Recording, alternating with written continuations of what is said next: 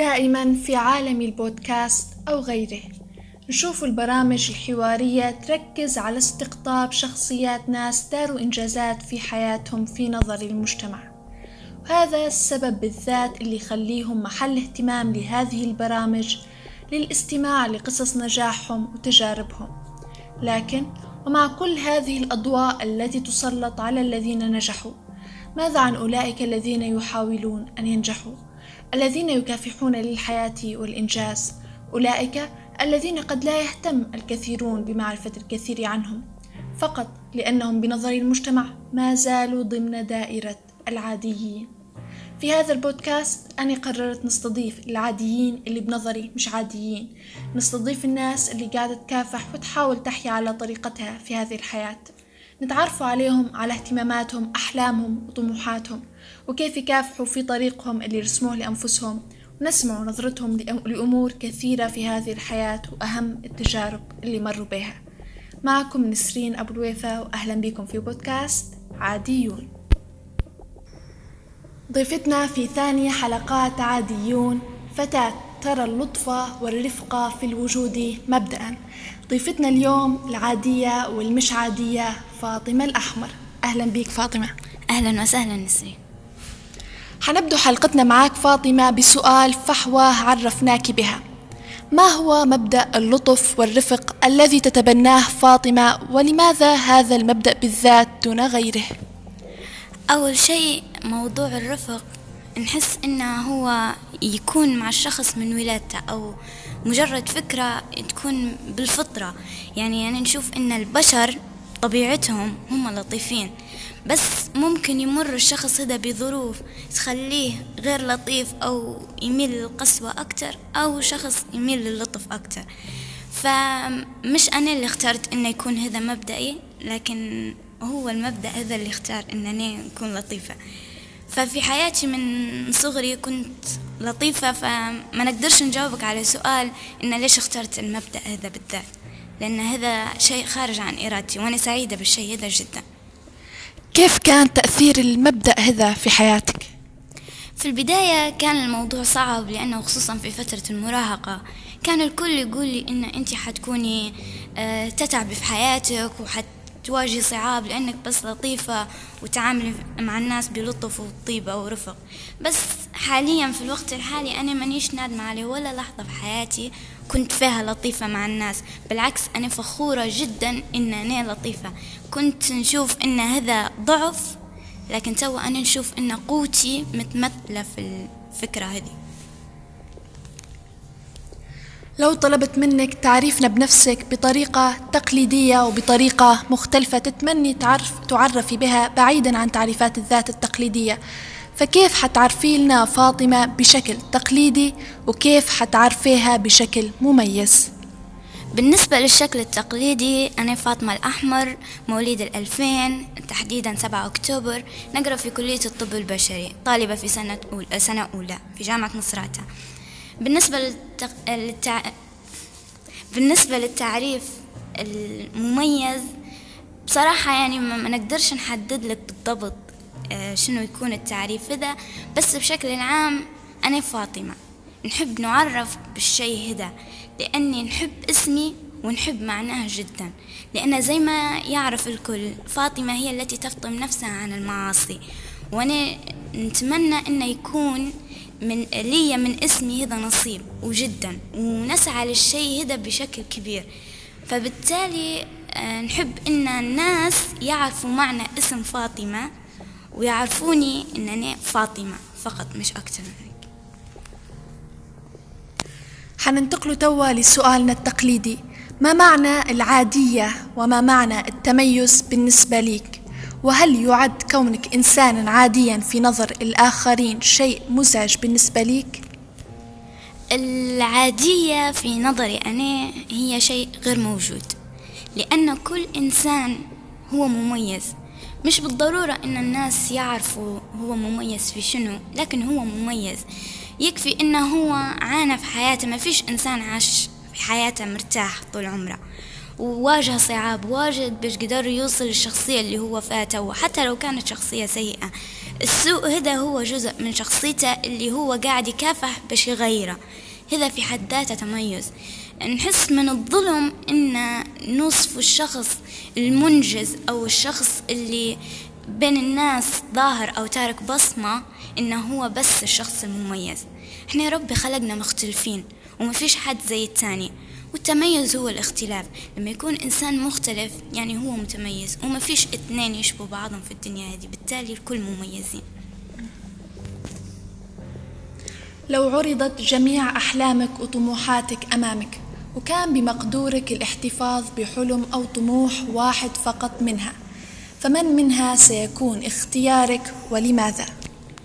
الأحلام في نظري إنهن آه، بعيدا على الناس إن تشوف إن من حلمي مثلا إنني نوصل لكذا أو نوصل لمنصب أو نوصل لمكان معين أو تحقيق شيء معين أنا نشوف إن الأحلام إن أنا نكون شخصية بصفات معينة. مثلا أنا ما اخترتش إن أنا نكون طالب الطب لكن بما أني توا طالب الطب حيكون حلمي إن أنا نكون متفوقة في مجالي أي مكان يكون. فأحلامي بشكل عام صعب إننا نختار منهن واحد لأنهن مرتبطات ببعض كلهن. إن إنسان يكون مخلص في عمله إن إنسان يكون آه، قدوة للآخرين إن الإنسان يكون آه، شخصية حسنة وإنه يحافظ على روحه النقية قدر الإمكان. وهذين أمور مرتبطات ببعضهم كلهن. فإذا كان غابت وحدة منهن حيغيب البقية كلهم.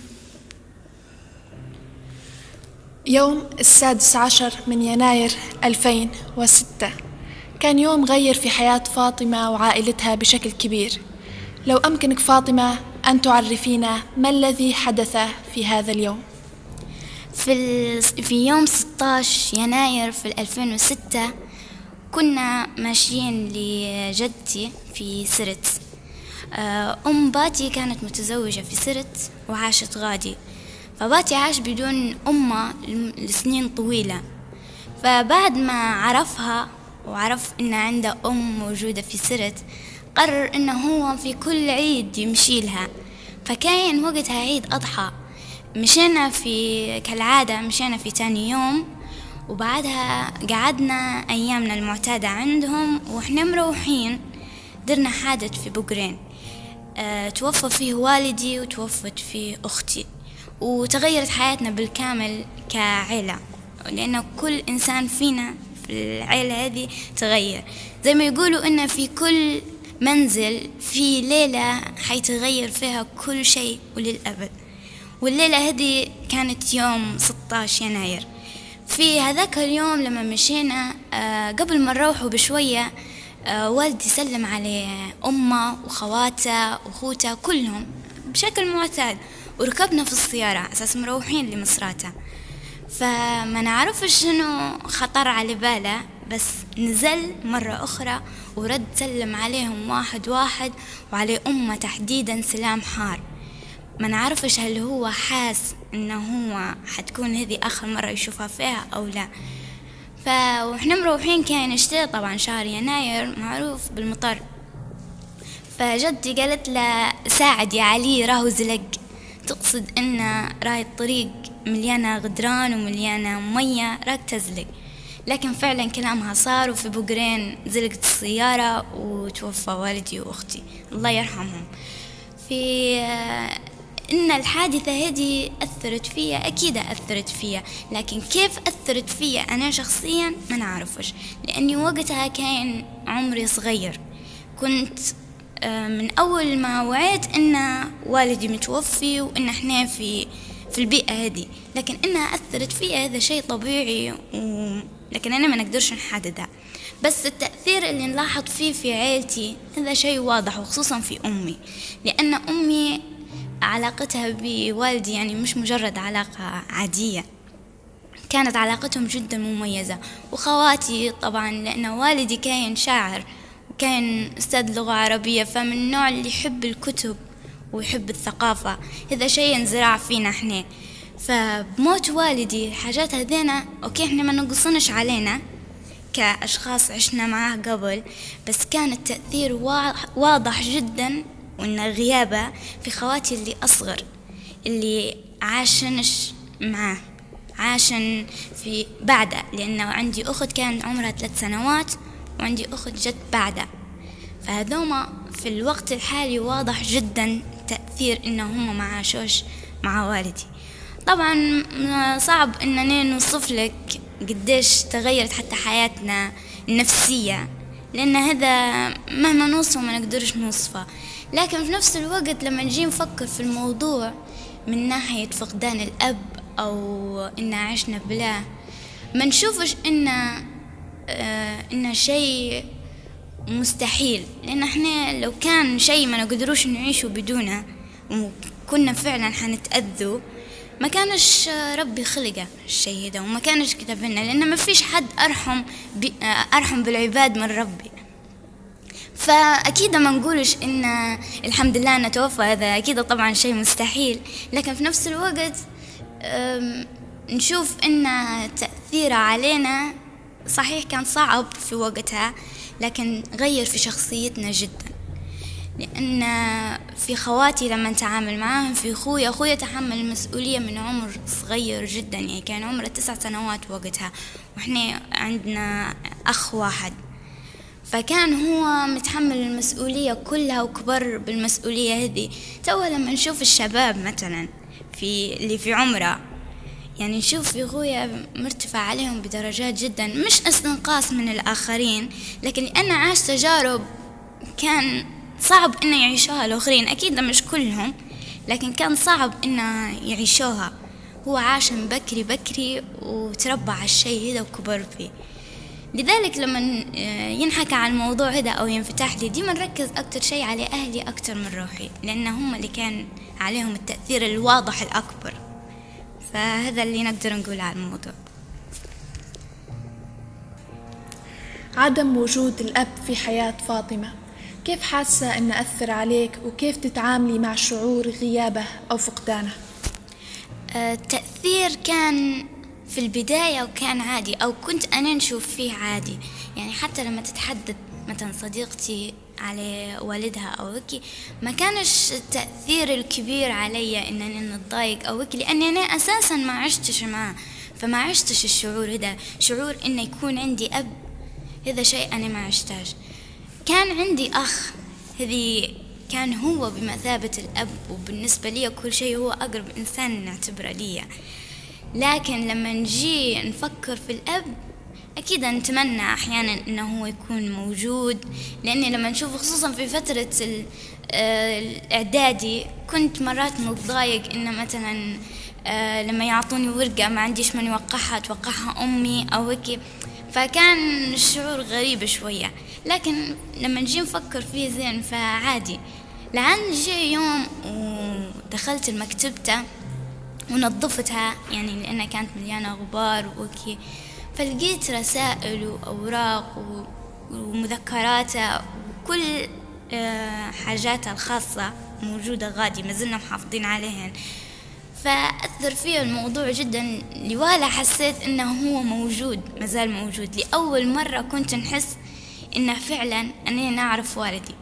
كنت نشوف فيه شخصية من شخصيات الروايات أو شخصية من شخصيات القصص لما يحكوا عليه فكنت نشوفه يعني بطل رواية بطل مسلسل مثلا لكن إنه هو والدي هذه كانت ما كنتش يعني حاسة بتأثيرها علي.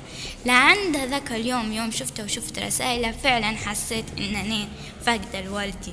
لأن لما شفته عرفت الشخصية اللي فعلا أمي تحكي لي عليها ديما واللي يحكي عليها أخويا واللي يحكي على يحكوا عليها خواتي فعلا حسيت إن كان عندي أب. لكن في نفس الوقت مش يعني ما نقولكش إنه مأثر علي بطريقة مخليتني مش متحملة الحياة أو فاقدة الأمل. بالعكس أنا جدا فخورة بيه والشخصية اللي أنا فيها لأنه هو أكيد ليه دور في شخصيتي هدي. لأن الخمس سنوات الأولى من حياتي كان هو موجود فيها. وكذلك السمعة اللي خلاها. فديما لما نحكي مع حد ويقول لي انت بنت فلان الفلاني. نحس بفخر إنه هو يحكي لي عليه. فهذا التأثير اللي صار لي. الصوت. صوت فاطمة المميز. كيف كان تأثيره على حياتك؟ وكيف تعاملتي مع التنمر اللي تعرضتي ليه بسببه؟ هذا الموضوع لو جيتي حكيتي لي عليه قبل سنة كنت حنتأثر جدا بيه لأنه كان جدا حساس بالنسبة لي. لكن في الوقت الحالي صعب يفرق. يعني ما يأثرش بشكل كبير. لأن الموضوع كنت نتعرض له بشكل مبالغ فيه في الكلية في أول سنة لي في الكلية اللي هي سنة الإعداد. وكان عدد الطلبة كبير جدا لأن كنا آه، طب وصيدلة وأسنان. فكان الموضوع إني نخالط ناس واجد وخصوصا إني أنا شخصية اجتماعية نحب إني نخالط الناس. أول مرة نلاحظ إن أنا فعلا صوتي غريب. كان في آه، سنة ثالثة ثانوي في امتحانات الشهادة.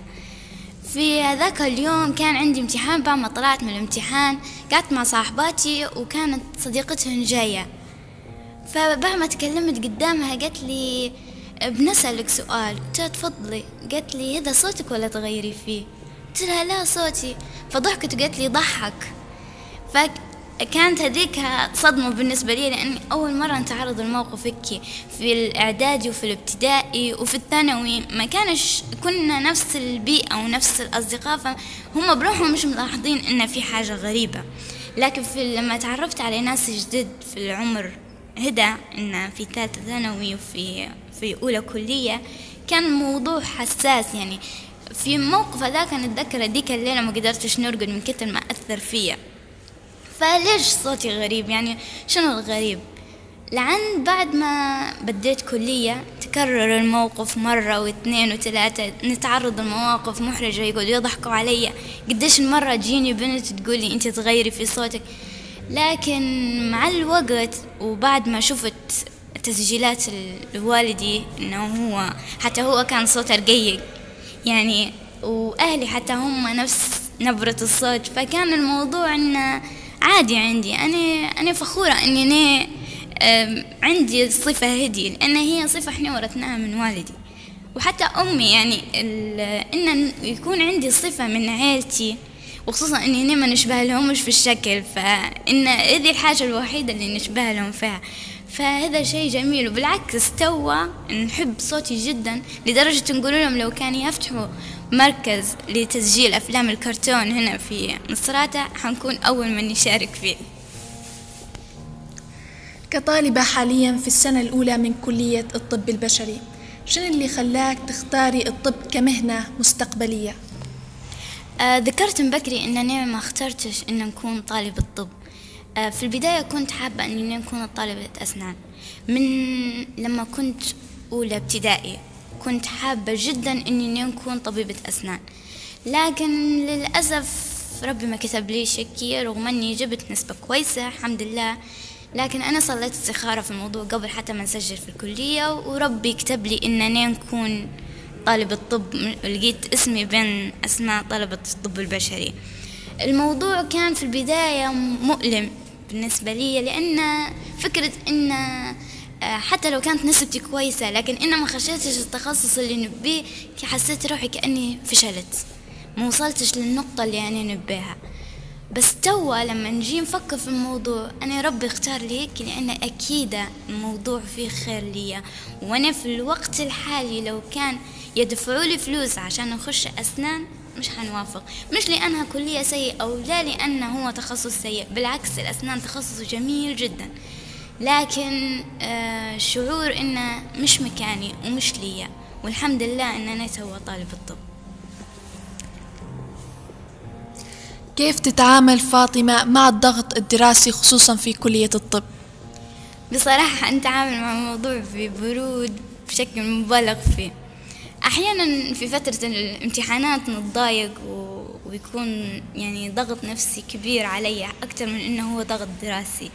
لكن لما نجي في الأوقات العادية بالعكس نتعامل مع الموضوع عادي لأني مقتنعة اقتناع تام إن آه عسى أن تكرهوا شيئا وهو خير لكم. وأنا كاتبة إن اللي فيه خير عارفة إن اللي فيه خير لي ربي حيكتب لي. نعرف إنك تمتلكي عقلية استثمارية لكن إلى الآن ما استغلتيهاش. فشن ممكن تحكي لنا عن الجانب هذا عندك؟ في فترة آه، مريت بها كنت فكرتي بس اني نبي ندير مشروع نبي ندير أي شيء. فكنت عندي أفكار واجد يبن تطبيق ويبن من يديرهن لكن للأمانة كان كل يبن رأس مال مرتفع. فابتعدت عن الفكرة مش بس بسبب رأس المال لكن حتى لأني حسيت روحي إن هذا مش مجالي واجد لأني أنا نحب إننا نكون في بيئة مستقرة بيئة مريحة ما نحبش التعب المبالغ فيه. وإحنا نعرف إن في ليبيا موضوع التجارة أو موضوع المشاريع ده يبي شخص يفكر ديما أو يشتغل وفوق إنه حيكون في ناس حينافسوه ومش حتى منافسة شريفة. يعني حيواجه شخصيات واجد تبي تحاربه وتبي تقضي عليه وعلى نجاحها أنا ما عنديش القدرة الأمانة إنني نواجه الشخصيات دي.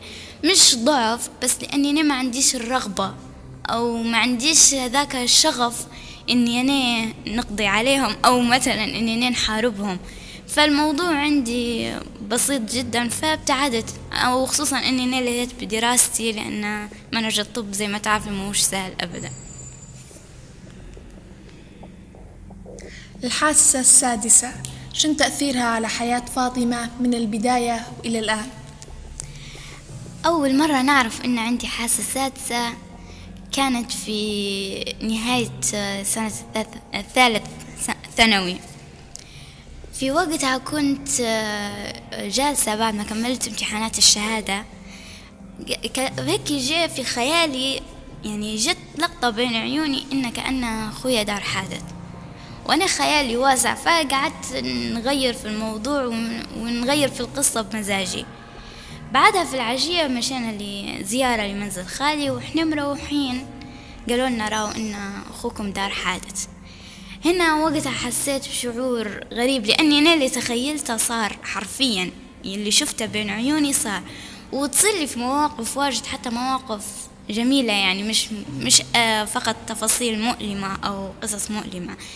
الموضوع كان مؤلم لأن فكرة إن تشوف الحاجة قبل ما تصير هذه فكرة ما هي جميلة. الناس يظنوا إن هي حاجة سمحة بس هي ما هيش سمحة أبدا.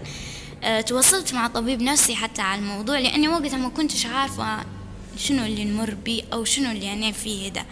فهو اللي قال لي إن هذه حاسة سادسة وقال لي إن راهو ما لهاش علاج.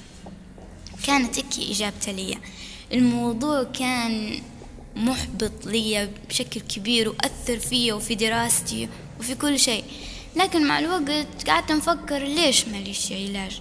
أي شيء ربي خلقه بما أنه مؤلم. هيك أكيد ليه علاج. فلما قعدت نتغاضى عن الموضوع أو نتجاهل في الفكرة إن اللي تخيلته بيصير أو اللي حسيت بيه بيصير قعدت مرتاحة أكتر. لا توا يصير لي مواقف واجد. لكن قعدت نقول إن ربي يبيني نشوف الموقف ده قبل ما يصير. فلعله خير. فهذا بس تعاملي معه. حننتقل توا لمجموعة من الأسئلة المنوعة السريعة. المرأة ما بين أولوية العمل والدراسة والعائلة. أين وكيف تراها فاطمة؟ آه، خطرت علي موقف حصل مع صديقة أختي. من مدة حكت لي عليه أختي إن هي هي طبيبة وتخدم في مستشفى.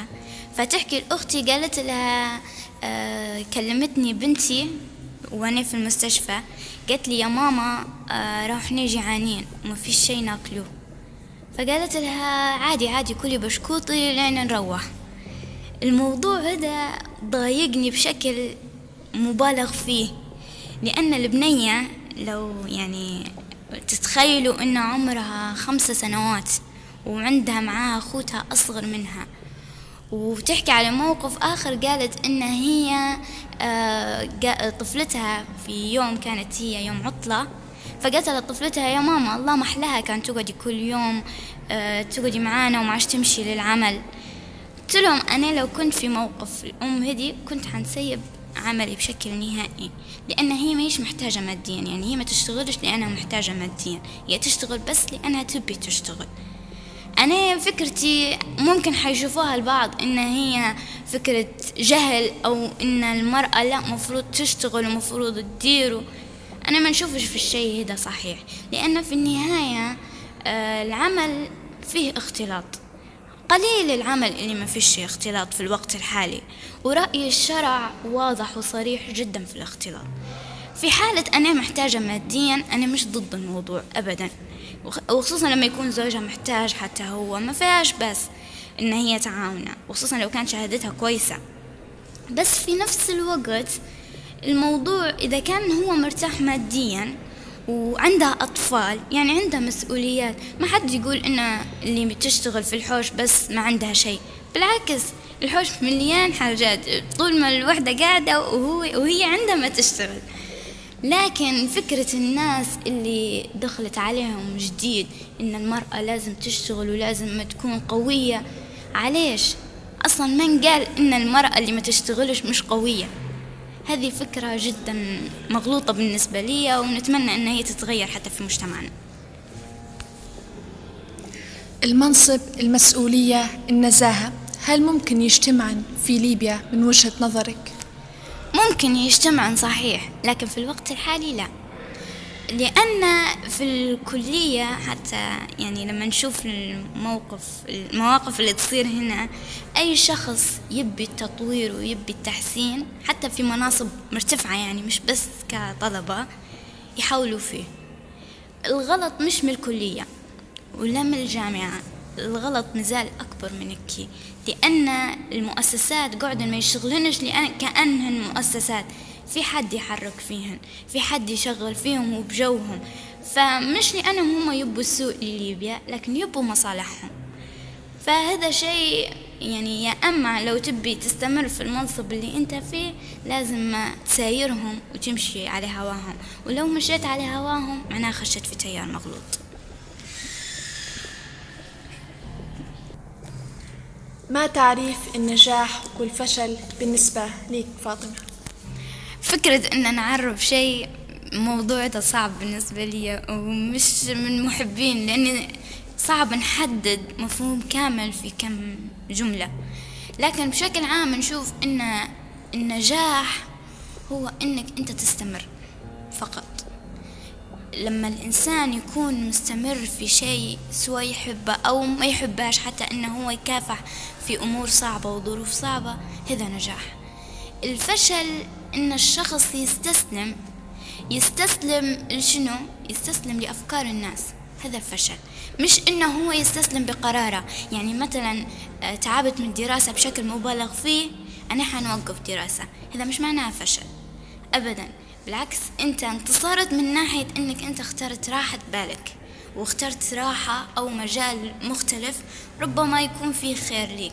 لكن إن نستسلم لقرارات الناس إن قراراتهم هي الصحيحة وأفكارهم هي الصحيحة هذا موضوع شوي يعني يدل على أن الشخص مثلا ما نبيش نقول إنه ما عندهاش شخصية لكن ما يثقش في روحها واجد أو في أفكارها فهذا المفهوم الوحيد اللي عندي على الفشل. كيف تتعامل فاطمة مع شعور الفقدان؟ أه بشكل عادي جدا.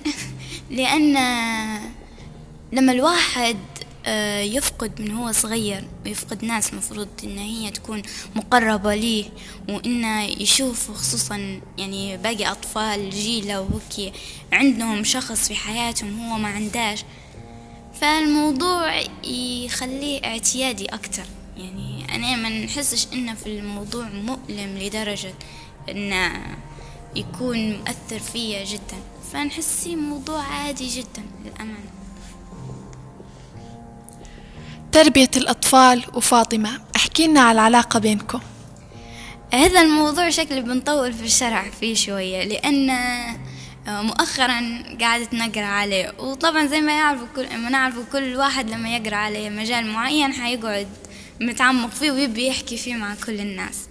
آه، تربية الأطفال قعدت نشوف إن آه، جيلنا قاعد متطور ويفهم في النت ويفهم في الثقافة وكل شيء. بس المفهوم هذا قاعد مغطين عليه. ما يبوش يعرفوه ما ما نعرفش علاش. من مدة تعرفت على منهج المنتسوري اللي هو منهج تربية الطفل بطريقة سليمة أخلاقيا دينيا قانونيا صحيا. فلما شفت قوانينه أو طرق التعامل فيه لقيت إن إحنا نتعاملوا جدا بطريقة سيئة جدا جدا مع أطفالنا. ما نعطوش فيهم في حقوقهم. ما نحكيش من ناحية حقوق إن لازم تجيبي له ألعاب ديما أو إن توفري له ملابس بشكل مستمر وديما يكون مثلا آه، على آه، الملابس الجديدة في كل موسم. لا لأن هذا شيء كل إنسان وقدرته المادية. بس إنه يوفروا له حقوقه شعوره يحسسوه بالأمان. إذا كان الطفل ما حسش بالأمان من أهله كيف حيحسه؟ مع من يبوه يحسه؟ كيف يلوموا على الجيل الجديد؟ إنه هو صعب في التعامل وإنه راسهم مسكر زي ما يقولوا وإنه هم معنديين. ما فيش طفل انولد يعاند. أي طفل يعاند معناه معانديننا أي طفل عصبي معصبين عليه قبل. ف آه، الطفل مرآة, مرآة لأهله. أي شيء أو أي حركة يديرها الطفل هي نتيجة لتربية أهله وتعامله معهم حتى لو كان دلال. لأن الدلع والدلال المفرط حيفسد مش حيفيد. الوسط والوسطية هي أمر مهم جدا. ويقول دكتور عمر النعاس دكتورنا في علم النفس نحن نسعى لأن يكون الإنسان سوي في المنتصف.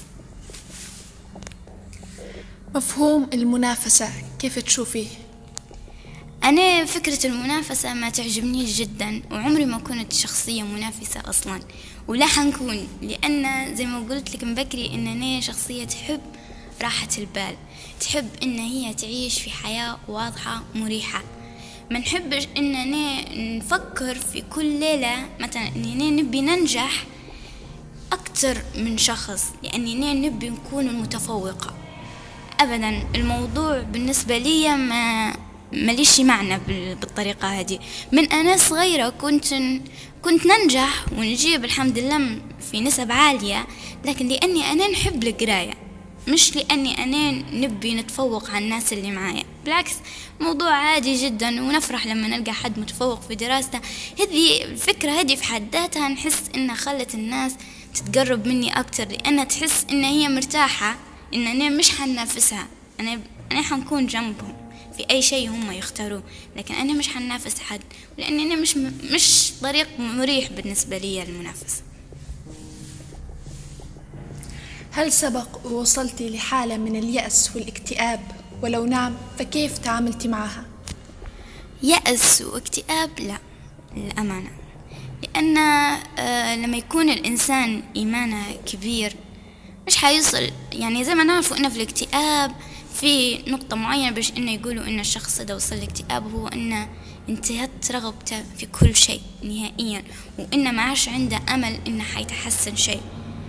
فهذه فكرة شوي مختلفة لما الإنسان يكون عنده إيمان بالله وثقة بالله مش حيكون مقتنع بالكلام هذا. أوكي نحس بآلام نفسية اضطرابات والشيء هذا طبيعي جدا مع كل البشر لكن اكتئاب ويأس؟ لا الحمد لله. كلمة تقوليها في نهاية الحلقة لكل إنسان يشوف في مجرد الاستمرار بهدف وحلم على هذه الأرض وفي هذا المجتمع أمر صعب وشاق. ويشوف في نفسه إنسان عادي الطموحات والأهداف الكبيرة مش ليه. نقول له إن حول فكرة إنك أنت إنسان عادي معناها هذه حاجة سيئة من بالك وحتقدر تستمر بعدها لأن ما فيش إنسان عادي في الحياة هذه كلنا مميزين. شكرا فاطمة أمتعتينا بالحوار معك؟ بارك الله فيك ويسعدني جدا أنك استضفتيني معك نسرين في ختام ثاني حلقاتنا من بودكاست عاديون. نحب نقول لكم افتخروا بعاديتكم. إذا كانت العادية هدي تعني إنك تكون نفسك. تختار السعي وراء أهداف ممكن تكون بسيطة بنظر الآخرين لكن بنظرك أنت هي أشياء تستحق. لأنها تعبر عنك وعن اللي تبيه في هالحياة. عمرك ما تحاول تلهث وراء إنجازات ما تعني لك الشي شخصيا بس عشان تكون في نظر المجتمع مش عادي. في وقتنا الحالي لو تبي تكون مش عادي فحب وافتخر بعاديتك. نسأل الله لقاء قريب يتجدد معكم ومع ضيف جديد أصدقائنا العاديين والمش عاديين. سلام.